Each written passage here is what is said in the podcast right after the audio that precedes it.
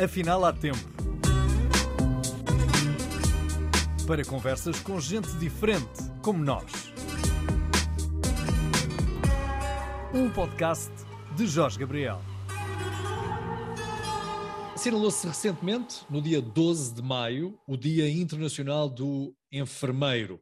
E os enfermeiros foram, eh, durante os últimos anos, verdadeiros anjos da guarda para quase todos os habitantes do planeta, porque foi junto deles que uh, aqueles que padeceram de Covid e aqueles que infelizmente acabaram por ceder a esta doença tiveram junto à sua cabeceira um enfermeiro e, e, também os médicos, sem esquecer. Mas como estamos a assinalar o Dia Internacional do Enfermeiro, resolvi conversar com Humberto Domingues, que até posso usar esta expressão, passou para a ótica do utilizador, ou seja, esteve também doente, esteve também com Covid, esteve mal e a ter que ser socorrido por enfermeiros. Mas um passo de cada vez. Humberto, muito obrigado. Obrigado por estar aqui connosco e obrigado por nos eh, revelar, em primeiro lugar, porque é que decidiu ir para enfermeiro. Olá, Jorge. É, é um prazer novamente estarmos aqui frente a frente e possibilitarmos esta conversa. Eh, esta conversa que, particularmente para mim, é, é, é, muito importante e, é uma honra, uma satisfação muito grande ter como interlocutor e, e, ser entrevistado pelo Jorge Gabriel. Muito obrigado pela sua oportunidade, muito obrigado pela oportunidade da semana passada do Dia Internacional do Enfermeiro de estar na sua, nossa linda Praça da Alegria. Hoje aqui noutra dimensão, eh, respondendo a essa questão, porque é que eu decidi ir para enfermeiro? Olha, hoje teremos, de certa maneira, um bocadinho mais de tempo para explorar algumas áreas, mas tem a ver muito com aquilo que eu recebi quando era pequeno, de profissionais de saúde, particularmente de enfermeiros, e isso marcou-me, mas particularmente porque a minha avó, uma pessoa é, é, da freguesia, de um meio rural, freguesia essa onde eu vivo também, e que, e que dava injeções uh, aos vizinhos, a quem necessitava e tudo mais. E toda esta questão do tratar, de se disponibilizar, do, de fazer esse serviço, acho que contribuiu e muito para eu uh, pensar numa possível futura profissão, ser enfermeiro. E como sabemos também, uh, os enfermeiros foram tantas e tantas vezes apenas pessoas de boa vontade sem qualquer instrução. Felizmente que a tivemos e felizmente que uh, hoje em dia podemos formar enfermeiros que são muito requisitados em todo o mundo. Se há coisa que nós temos uh, com uh, reconhecimento internacional e com, inclusive, notas de louvor por líderes de outros países, é na área da enfermagem. É verdade, Jorge. A evolução da, da, formação e do estudo e depois da profissão da enfermagem sofreu uma evolução muito grande, muito grande mesmo. Diria que das profissões eh, mais recentes foi provavelmente uma das profissões que mais evolução teve. Nós hoje temos formação superior a nível de vários patamares. A nossa intervenção é sempre com base no conhecimento científico e na evidência científica, e depois, dentro da nossa classe, eh, temos eh, enfermeiros formados mesmo no âmbito da ciência da enfermagem, com mestrados e doutoramentos e pós-doutoramentos, mas também noutras disciplinas que dão contributos à enfermagem, mas que a enfermagem também dá contributos a essas outras disciplinas. E, portanto, nós hoje ombreamos em termos de de responsabilidade, não só do tratar e do cuidar, que, que, tem aqui várias dimensões, que depois podemos ir a isso, mas também em termos de intervenção junto das equipas multidisciplinares ou pluridisciplinares. Porque hoje o cuidar, o tratar, a decisão clínica, a questão da alta não se resume só à, parte clínica, tem outras dimensões, e aqui também são chamados outros profissionais, como é evidente. Mas, concretamente, a enfermagem.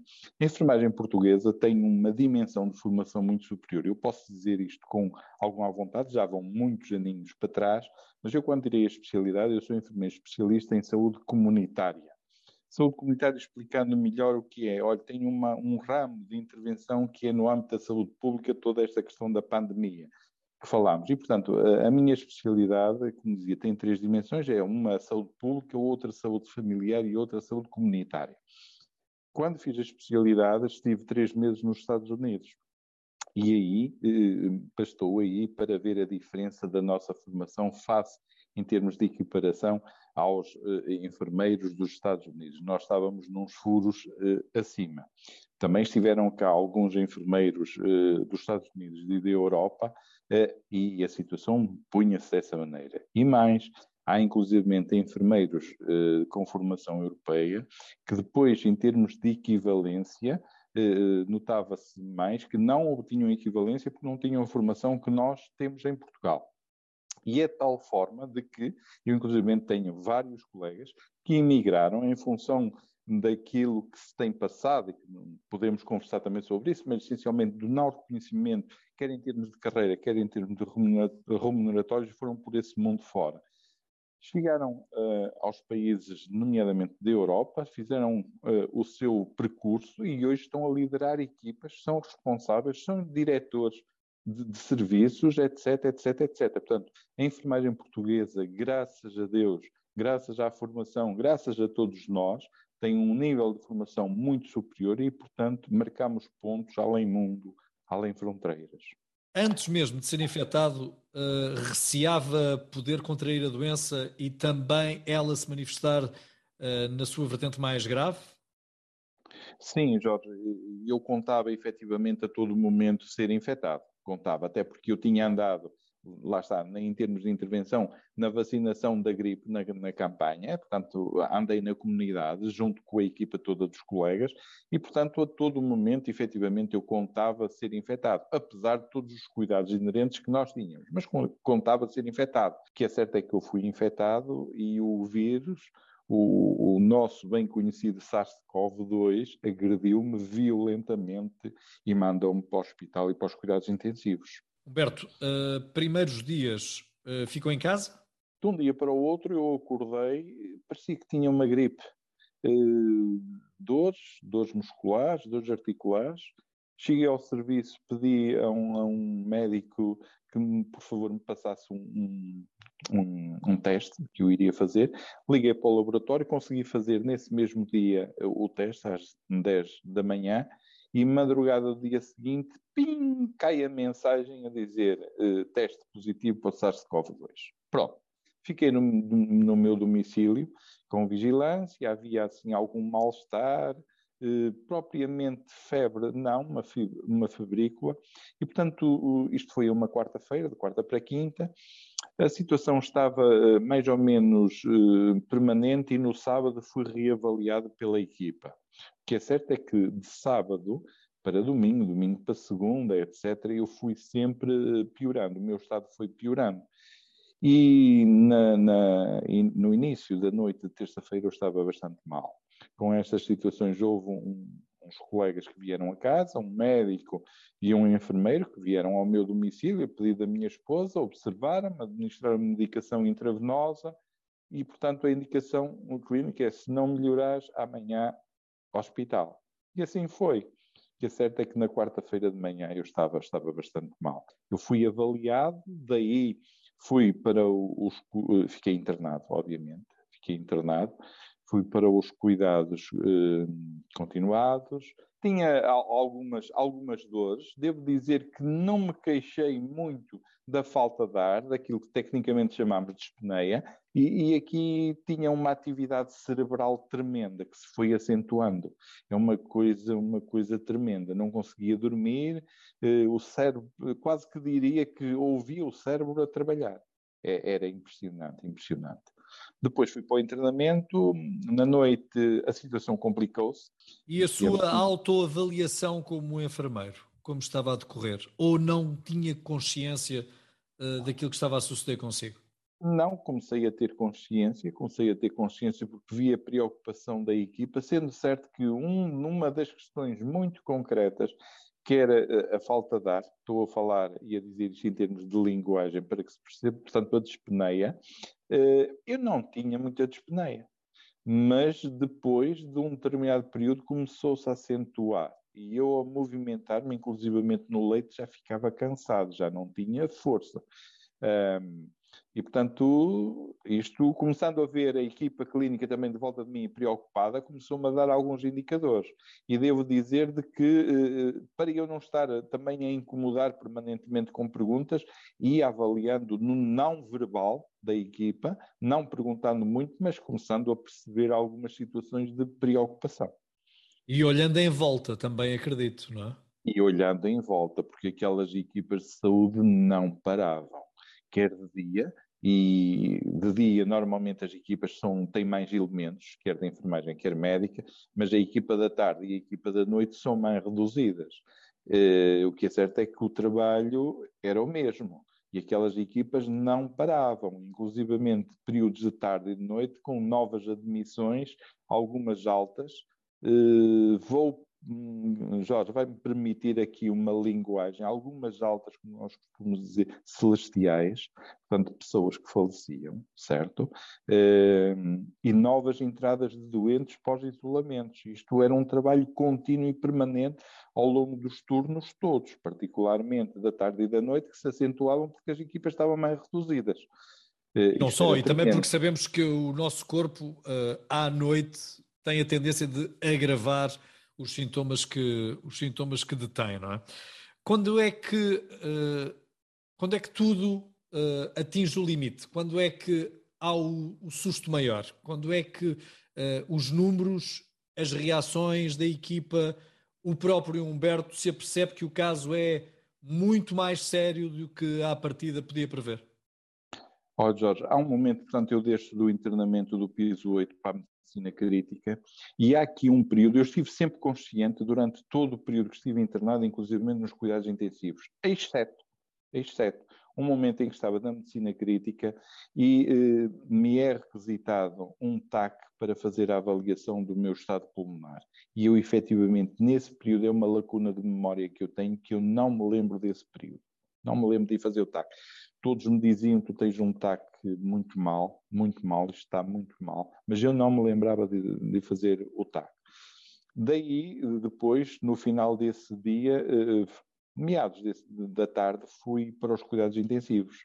E aqui pôs-se outro dilema, que era, não havia vagas nos cuidados intensivos, eh, as limitações dos os tais ventiladores estavam todos eh, eh, ocupados, e surgiu depois, eh, ali estava eu, estavam outros doentes nessas situações, depois surgiram algumas necessidades de transferência de doentes para São João e Gaia, e portanto daí decorreram algumas vagas nos cuidados intensivos e eu fui ocupar eh, uma vaga eh, dessas dos cuidados intensivos.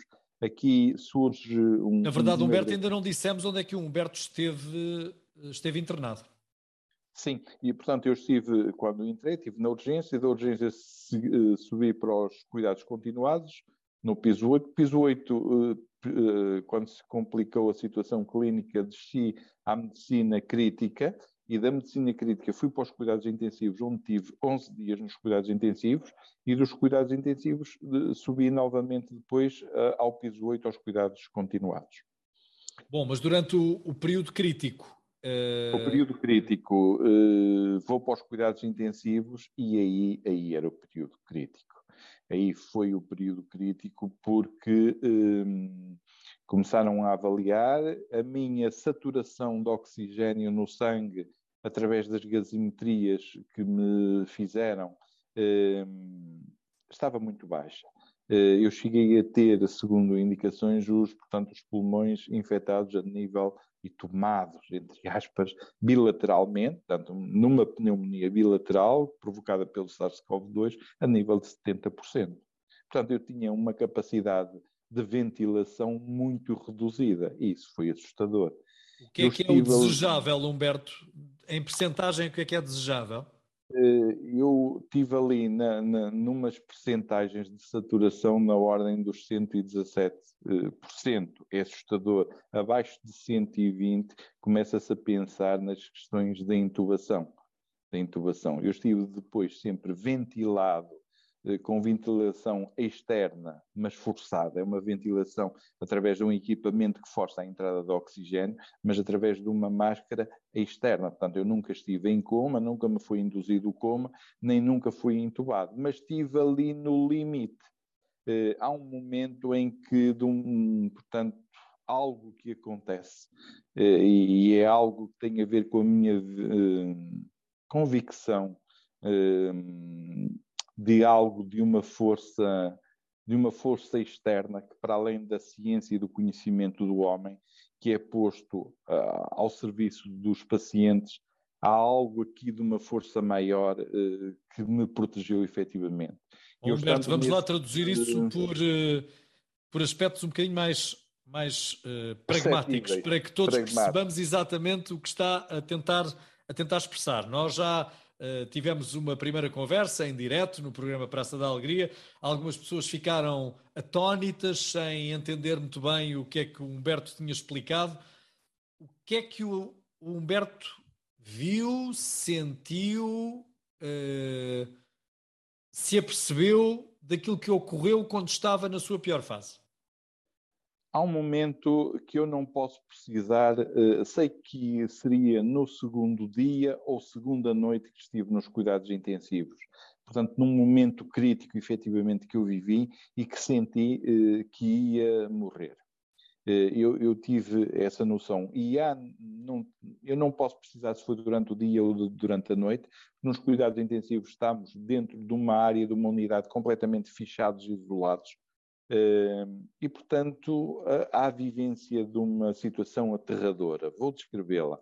Há uma figura eh, com aspecto feminino, toda em caveira, com um cabelo preto eh, até à cinta, vestia um vestido preto e estende-me um braço todo em osso, braço e mão, para me tentar eh, ir buscar eu tenho uma luta muito grande, eh, eu estimo, e este tempo não é rigoroso, na ordem dos cinco minutos, em que tenho uma luta grande com esta figura, a defender-me dela e ela a insistir.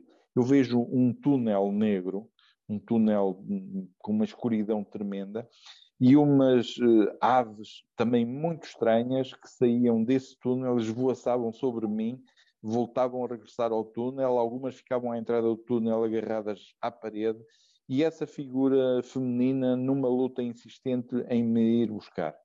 Quando esta luta uh, termina, e portanto eu entendo-a como ganhando a luta, esta figura afasta-se de mim, lateralmente dirige-me um, um sorriso sarcástico, e estão a imaginar o que é uma caveira a fazer um sorriso. Eu não tenho outra forma de explicar, inclusive descrevi desta forma nas minhas crónicas que relatei, e lança sobre mim uns panfletos uh, retangulares de cor violeta muito brilhante, violeta escuro muito brilhante.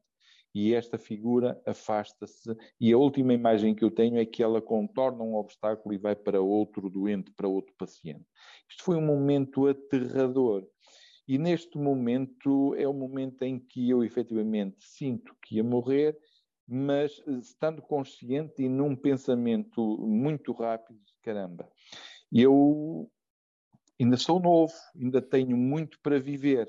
Eh, e isto custa muito, isto, é, isto foi muito doloroso, eu ter que pensar desta maneira e agarrei-me efetivamente uh, à Senhora de Fátima, sou crente na Senhora de Fátima, agarrei-me à, à, Senhora de Fátima, agarrei-me uh, a um santo da minha freguesia, na qual eu tinha, quando fui autarca, beneficiado a uma capela que é o São Pedro de Varais, e a uma outra figura que é a minha avó uh, materna.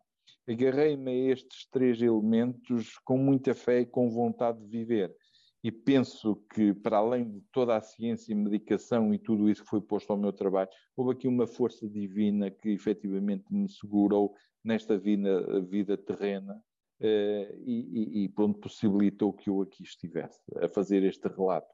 Mas devo dizer, Jorge, que foi uma experiência aterradora, muito, muito dolorosa, com consciência permanente e saber de que se nós partíssemos para a eternidade, o que nós deixávamos de viver, deixávamos de estar junto aos nossos E uma das coisas que me chegaram a perguntar e que eu também respondo, se tive medo de morrer, eu devo dizer que tive medo de morrer. Claro que sim, que tive medo. Mas este medo de morrer, não só pela perda que eu tinha sendo uma pessoa ainda relativamente nova, mas essencialmente morrer sem ter, sem ter tido a oportunidade de me despedir de algumas pessoas, despedir-me naquela dimensão tremenda. Olha, vou partir, mas tenho a oportunidade de dizer que gosto muito de ti, amo-te muito, deixo-te o meu abraço, deixo-te as minhas palavras e vou partir, vou fazer outro caminho. Isto foi muito, muito doloroso. Custou muito pensar isto nesta dimensão, Jorge. Muito, muito. Quando diz lutou, eh, é uma luta física? Sente-se a lutar fisicamente com alguém ou é no sentido figurado?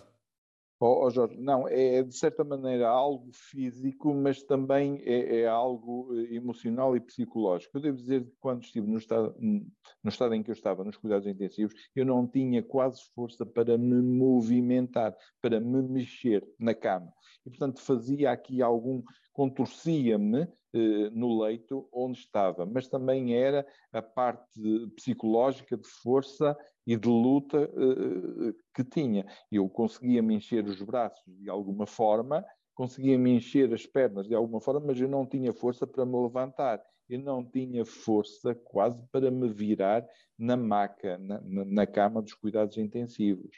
Uh, e, portanto, veja a dimensão disto, estar ali quase que preso, sem estar nunca maniatado, nem pouco mais ou menos, mas não tinha forças para fugir, para me levantar, para ir para lado nenhum. Humberto, falou em medo de morrer naquela ocasião.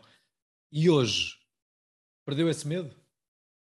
Não, não perdi este medo. Não perdi este medo, sendo certo que a vida ganhou outro sabor, eh, ganhou outra dimensão, ganhou outro prazer eh, de se viver as coisas, mas percebemos que o medo, o medo é algo muito impessoal. E nós começamos a perceber isto e a perceber que ele é muito invisível, é abusador, é atrevido, marca presença, eh, faz sentir e perceber de uma tal forma e de uma dimensão tão nociva e tão aterradora que às vezes nós, mães, eh, postos a pensar, receamos que algo de surpresa nos surja e que não tínhamos tempo de fazer ou ter feito algumas coisas que deveríamos ter feito. Não receou uh, contar uh, a história uh, que viveu por o tomarem como um louco ou alguém que estava a passar por um episódio de puro, de puro delírio ou imaginação? De certa maneira, eh, tive algum receio que fosse interpretado dessa maneira. E devo dizer que eu escrevi eh, quatro crónicas, como o Jorge sabe, eh, portanto, eu tenho participação na imprensa, quer diária, quer nacional, e escrevi quatro crónicas descrevendo todo este meu percurso. E filo propositadamente, porque estando cá, entendi de que poderia deixar algo escrito de que vivi, que inclusivamente pudesse ser utilizado em duas dimensões ou três. Uma, conhecerem realmente esta situação e de que nós, enfermeiros, também somos gente, e somos gente que cuidamos e tratamos de gente, mas também nos infectamos, também ficamos doentes e também podemos morrer perceber estas coisas, deixar um, um escrito para que, e, e efetivamente houve uh, universidade já que pegou neste assunto, para trabalhar junto dos alunos que, que tratam uh, e, e, e, se formam na área clínica e na área da saúde. E por outro lado, dizer de que há descrições, embora uh, igual à que eu tive, em menor número, mas há descrições também de momentos destes de um túnel de ambiente celestial, de serenidade e tudo mais. E isto uh, pode ser uma força muito grande do nosso cérebro, pode ser uma força de, de muitas coisas que eu não sei explicar. O que é certo é que se viveu, o que é certo é que eu consegui descrevê-las e estão cá. Humberto, não me esqueço aqui de uma série de afirmações suas sobre evidência científica. Sim. Onde é que cabe então a evidência científica na experiência que viveu? A evidência científica eh, cabe, e cabe aqui, eh, aproveitando esta questão, para louvar efetivamente todos os enfermeiros, todos os médicos, toda a equipa que tratou de mim eh, neste período eh, doloroso, desta experiência dolorosa da minha vida.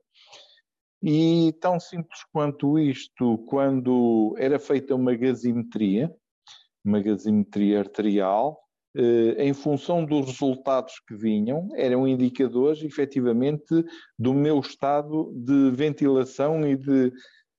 Vou aspiar, para que seja preciso, de transporte de oxigênio no meu sangue para irrigar o meu coração e os órgãos vitais. E, portanto, a evidência científica é, é aqui demonstrada desta forma simples.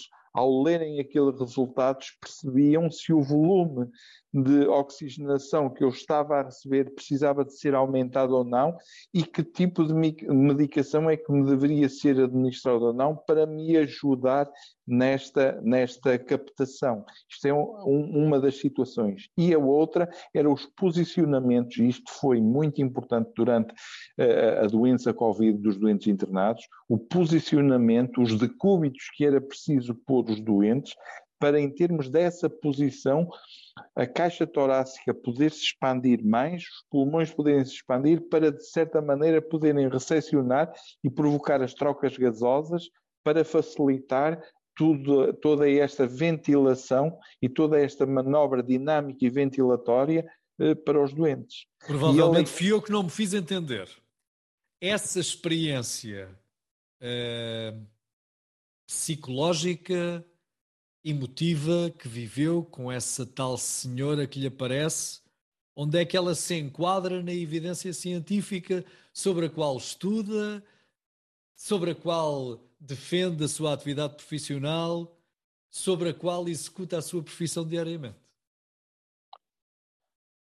Oh Jorge, essa pergunta, sendo fácil de a pôr, que admito que não fosse fácil de a pôr, não é, não é, não é mas torna-se mais difícil de responder. Claro. E há uma coisa, há uma coisa, Jorge, que nós temos que ter, eu tenho esta convicção, temos que ter fé. Além de tudo, temos que ter fé. Traduzida esta fé naquilo que nós entendamos que nos dá força. Uh, mas é preciso ter fé, é preciso acreditar em algo, em algo superior, de que nos vai ajudar a criar energia e nos vai ajudar a quem cuida e de quem é cuidado. Nós temos que ter fé, temos que acreditar, temos que acreditar no que estudamos, na evidência científica, mas temos que acreditar, e eu acredito, de que temos que ter força, temos que ter um azimute, temos que ter algo que nos ajude uh, a conjugar esta situação, porque não nos podemos acomodar. Porque só por si, a medicação, só por si, a presença do elemento da equipa médica, da equipa clínica, seja ele enfermeiro, médico, eh, de, outras, de outras áreas, do, do, do, do pneumologista, do nutricionista, do psicólogo, a pessoa tem que acreditar, tem que ter força para aceitar as indicações e depois construir, ajudar a construir as melhorias do percurso do seu estado doente para melhorar. Humberto, e é exatamente pelos seus pares que eu quero perguntar. Quando fez essa descrição, qual foi a reação dos seus pares? Alguns deles foi de muita surpresa, muita surpresa. Eh, outros, até porque tenho alguns colegas que são da área da neurologia e da psiquiatria e que perceberam facilmente estas situações que eu descrevi. Outros foi de, de, de, surpresa, e de surpresa tal que me pediam para repetir e, e o que eu tinha vivido e, as, eh, para além disso, reações físicas e psicológicas que poderiam ter sido desencadeadas por mim nessa situação. Eh, é algo de. Nós todos os dias somos confrontados com, com experiências novas, com algo que contribui de um aprendizado. É por isso que um profissional, seja ele em que área for, mas quando estamos a falar aqui de, de, das ciências sociais e humanas, não é? Nós lidamos com pessoas e todos os dias estamos a aprender algo novo e ao fim de alguns anos, ao fim de uma década, duas décadas, nós temos experiências tremendas de algo que vimos, que sentimos, que partilhamos, que convivemos eh, com os doentes e que faz aquele construto eh, que nos dá um olhar, um ver e um observar diferente para com a pessoa doente eh, que não um recém-formado possa ter. É? Como é que reagiu a família? Ainda não uh, ouvimos o lado familiar e como é que foi uh, percepcionada essa sua experiência e já lá vamos ao resto, que é a família também não teve hipótese de o acompanhar. Mas uma, um passo de cada vez. Ao cada relatar vez. esta história, como é que, por exemplo, a sua mulher reagiu? Olha, a minha mulher, como, como disse, é, é técnica superior eh, no mesmo hospital onde eu fui tra tratado e onde, onde eu também trabalhei. Eh, devo dizer que ela, apesar de ser eh, técnica, ela só esteve comigo duas vezes. Esteve uma quando eu fui eh, transferido para os cuidados intensivos e que me acompanhou até eu ficar nos cuidados intensivos, e depois só esteve uma outra vez que lhe foi possibilitada a entrada para eh, ter a oportunidade de se despedir de mim. E, portanto, eh, eu vivi mal este momento porque eu estava doente, estava no leito, mas a, a, minha esposa viveu muito mal porque estava do outro lado tinha uh, a informação toda daquilo que se estava a passar comigo, tínhamos a nossa vida, os nossos uh, filhos, o, o, o, resto da nossa família, os meus pais, os meus sogros, uh, e isto foi tudo muito, muito, muito doloroso. Os meus pais são umas pessoas idosas, devo dizer que a nível da nossa família a dor de um é a dor de todos, e isto para os meus pais não foi fácil particularmente para a minha mãe. Eh, devo dizer que eu, quando tive alta e mesmo até hoje, tento falar muito pouco sobre isso para não criar aqui momentos de sofrimento. O que é certo é que a minha mãe leu o que eu escrevi, eh, houve, inclusivamente, Jorge, o curioso, ela já viu várias vezes eh, o nosso encontro na Praça da Alegria do dia 12 e obviamente que eu publicamente vou fazendo alguns relatos desta vivência e ela ouve-os e, e, e, não só a minha mãe, a minha família, a minha esposa, os meus filhos, eh, às vezes eh, sofreste muito. Nós não imaginamos que tu tivesses sofrido tanto, sendo certo que eles também sofreram muito. E repara aqui neste particular, Jorge, quem nos vai ouvir, eu, eh, a poucos dias de ter alta, e já num processo bastante melhor, a ter alta hospitalar, a minha esposa infectou em casa. Portanto, estava em casa, ficou em casa. Ela infectou algures também, não é? Eh, e ficou infectada, retida em casa 21 dias, no isolamento num quarto. Eu não tinha condições para tratar dela. Ela estava muito debilitada, muito mal, isolada e foram os nossos filhos que trataram de nós. Eh, e repare o quanto doloroso é para uma família, neste caso para um casal, quando eu venho do hospital e o que é que nós, quando temos alta, queremos voltar ao convívio familiar e estar com a esposa, com os filhos, e todo este processo nos foi impedido porque a minha esposa estava doente, infectada estava em isolamento certo? Os meus pais, eu quando, quando desci do, do, do, serviço, cheguei à portaria, estava o meu filho mais velho dentro do carro à minha espera. Reencontrar o meu filho foi algo destrondoso. Chegar a casa e ver o outro, meu filho mais novo, foi algo destrondoso ver os meus pais, mas ver os meus pais são umas pessoas idosas à distância, eles estavam na porta da casa, eu estive no portão, disse um adeus, mas faltou um abraço, faltou um beijinho, faltou olhar no, olhos nos olhos. Esta parte emocional foi muito abalada e muito dolorosa. Eh, e com isto, estes alicerces estremecem muito, questionam muito, eh, assusta-nos, o medo, como eu há bocado descrevi, eh, de algo abstrato que nós vivemos, mas que estremece os alicerces, e ao mesmo tempo nós, com estas vivências todas, também damos outro valor ao tempo. É um tempo que agora se torna, e logo a seguir, naqueles períodos, com algo, com um sabor especial, aprender a saborear o tempo que começa a ter um tempo mais lento, um tempo com contornos, que passa a ser algo muito importante e que nós muitas vezes não valorizamos e andamos numa correria permanente na, so na nossa vida. Uh, isto isto uh, tem aqui contornos de vida psicológica, física, social, de socialização, que estremece tudo, que nos abala, que nos põe a pensar muita coisa. Sente a família mais próxima, mais unida do que era antes deste episódio?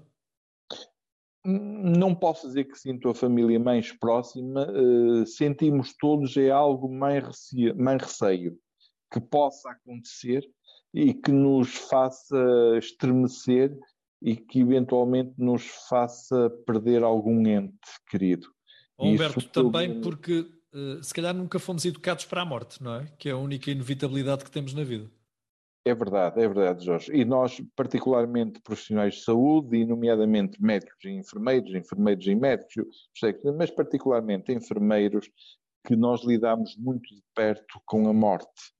Eh, como eu dizia e digo sempre, eh, somos muitas vezes nós, quem recebemos o bebê que trazemos à luz da vida e do dia, mas também no internamento, no domicílio, noutros momentos, inclusivamente eh, em acidentes rodoviários, muitas vezes também somos nós que fechamos os olhos ao paciente, quando muitas vezes todos os outros foram embora.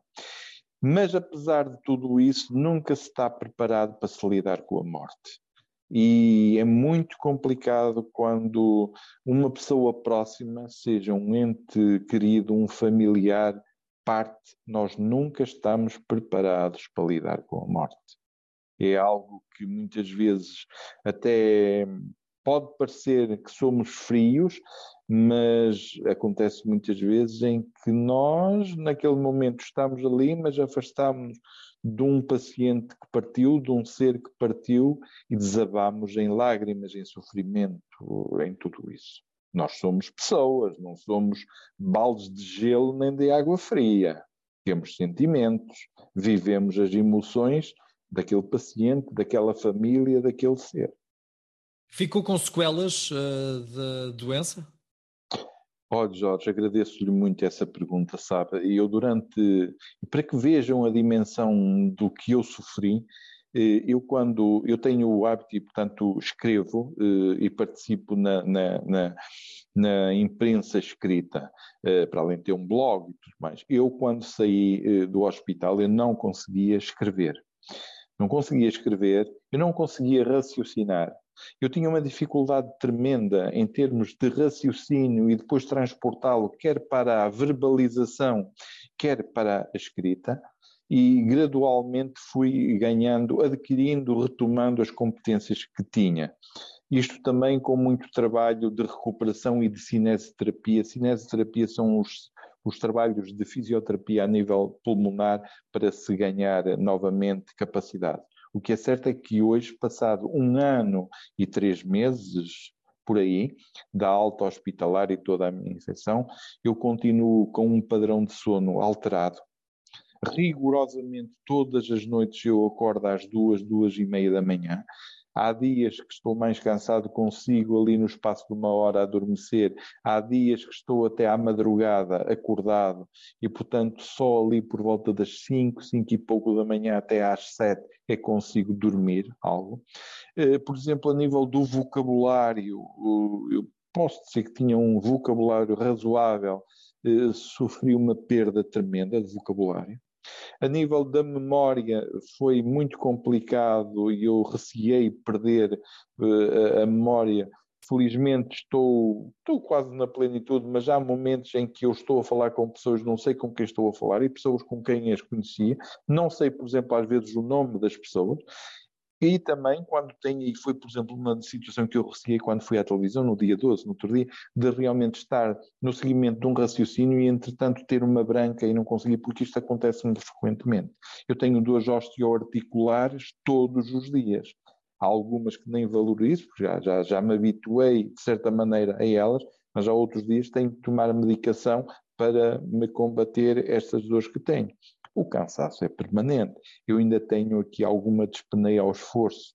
O que é que quer dizer? Quando caminho quer em declive, quer a subir de graus, eh, eu chego a um ponto e que tenho que parar para tentar normalizar a ventilação, portanto a respiração e, e o cansaço associado.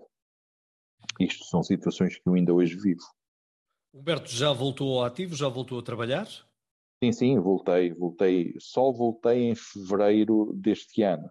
Portanto, eu estive um ano e pouco, um ano e um mês de baixa, permanentemente vigiado nas várias especialidades, quer pela medicina do trabalho, quer pelas especialidades subsequentes, nomeadamente a pneumologia, a neurologia, a reumatologia, a medicina intensiva, eh, permanentemente a fazer exames, a fazer análises, e, e, e, aqui quero deixar outro agradecimento a todas estas especialidades e particularmente à medicina do trabalho, que esteve sempre presente, percebendo a dimensão desta lacuna, foram, eh, foram, foram exemplares nesta preocupação e na continuidade do acompanhamento hum, deste doente, que era eu eh, na altura, e continua a ser acompanhado. Continua a ser acompanhado. Esta pandemia também colocou em confronto uh, o Serviço Nacional de Saúde e a chamada saúde privada. Veio provar esta esta travessia que ainda não terminou, infelizmente, esta travessia da pandemia veio provar que o Serviço Nacional de Saúde é um bem inestimável do qual não podemos abrir mão? Jorge, eu vou já declarar a minha situação de interesse em relação a isso. Eh, eu sou um acérrimo defensor do Serviço Nacional de Saúde. Eh, e sempre trabalhei no Serviço Nacional de Saúde. Não trabalhei eh, na privada nem noutra dimensão. Sou um acerro defensor do Serviço Nacional de Saúde. E devo dizer de que, se não fosse o nosso Serviço Nacional de Saúde, perante aquilo que nós vivemos na pandemia, eu não sei como seria. E nós basta um bocadinho olharmos para os outros países que fazem fronteira connosco daquilo que foi.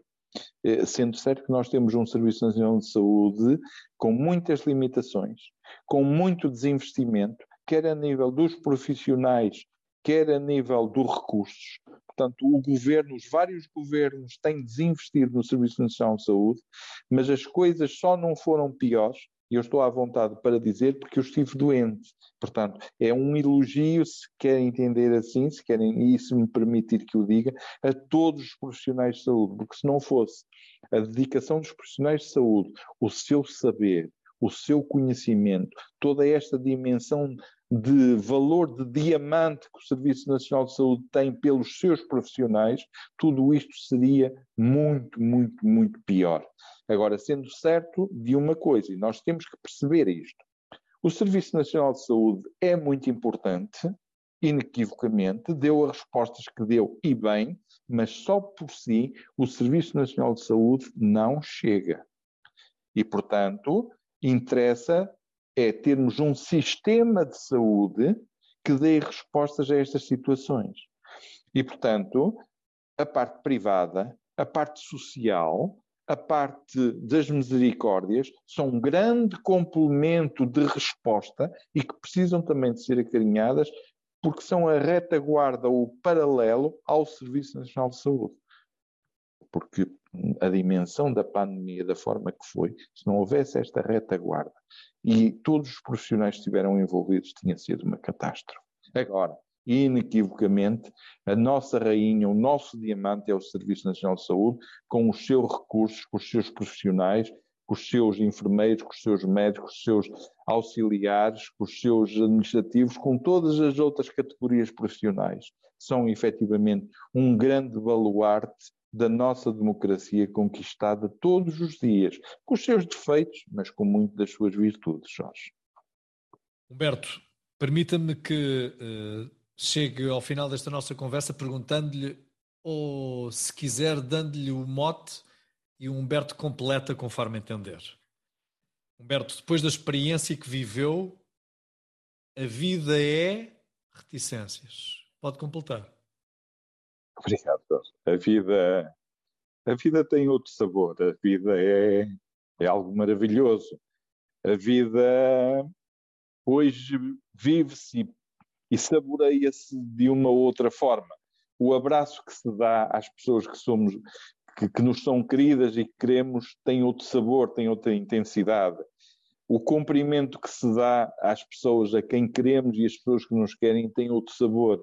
Eu, quando, quando saí do hospital e quando tive a oportunidade, pedi ao meu filho que me levasse a ver o mar. Eu vivo eh, próximo do mar, em Vila Praia de Âncora, e o mar para mim é, é, é algo do meu carregador de energias.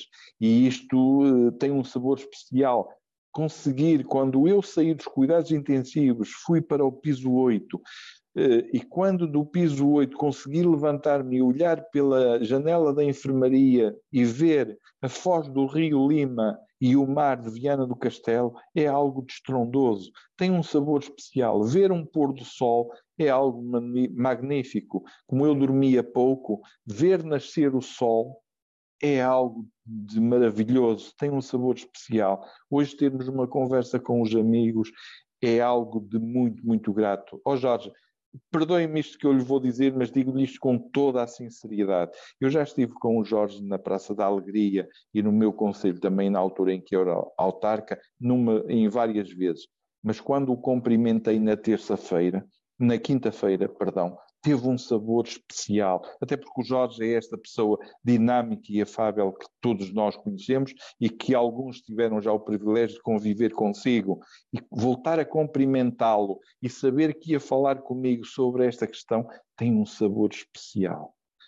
Sabe, isto, a vida vivida depois desta experiência, como eu costumo dizer, a vida deu-me uma segunda oportunidade e eu tenho que aproveitar esta segunda oportunidade na dimensão que ela tem eh, e saborear aquilo que me for possível saborear e dizer, dizer se me permite, Jorge, eh, às pessoas que viveram situações idênticas e que possam saboreiem a vida. Eh, às vezes, como se diz, não deixem nada por dizer. Não, às vezes não vale a pena dizer.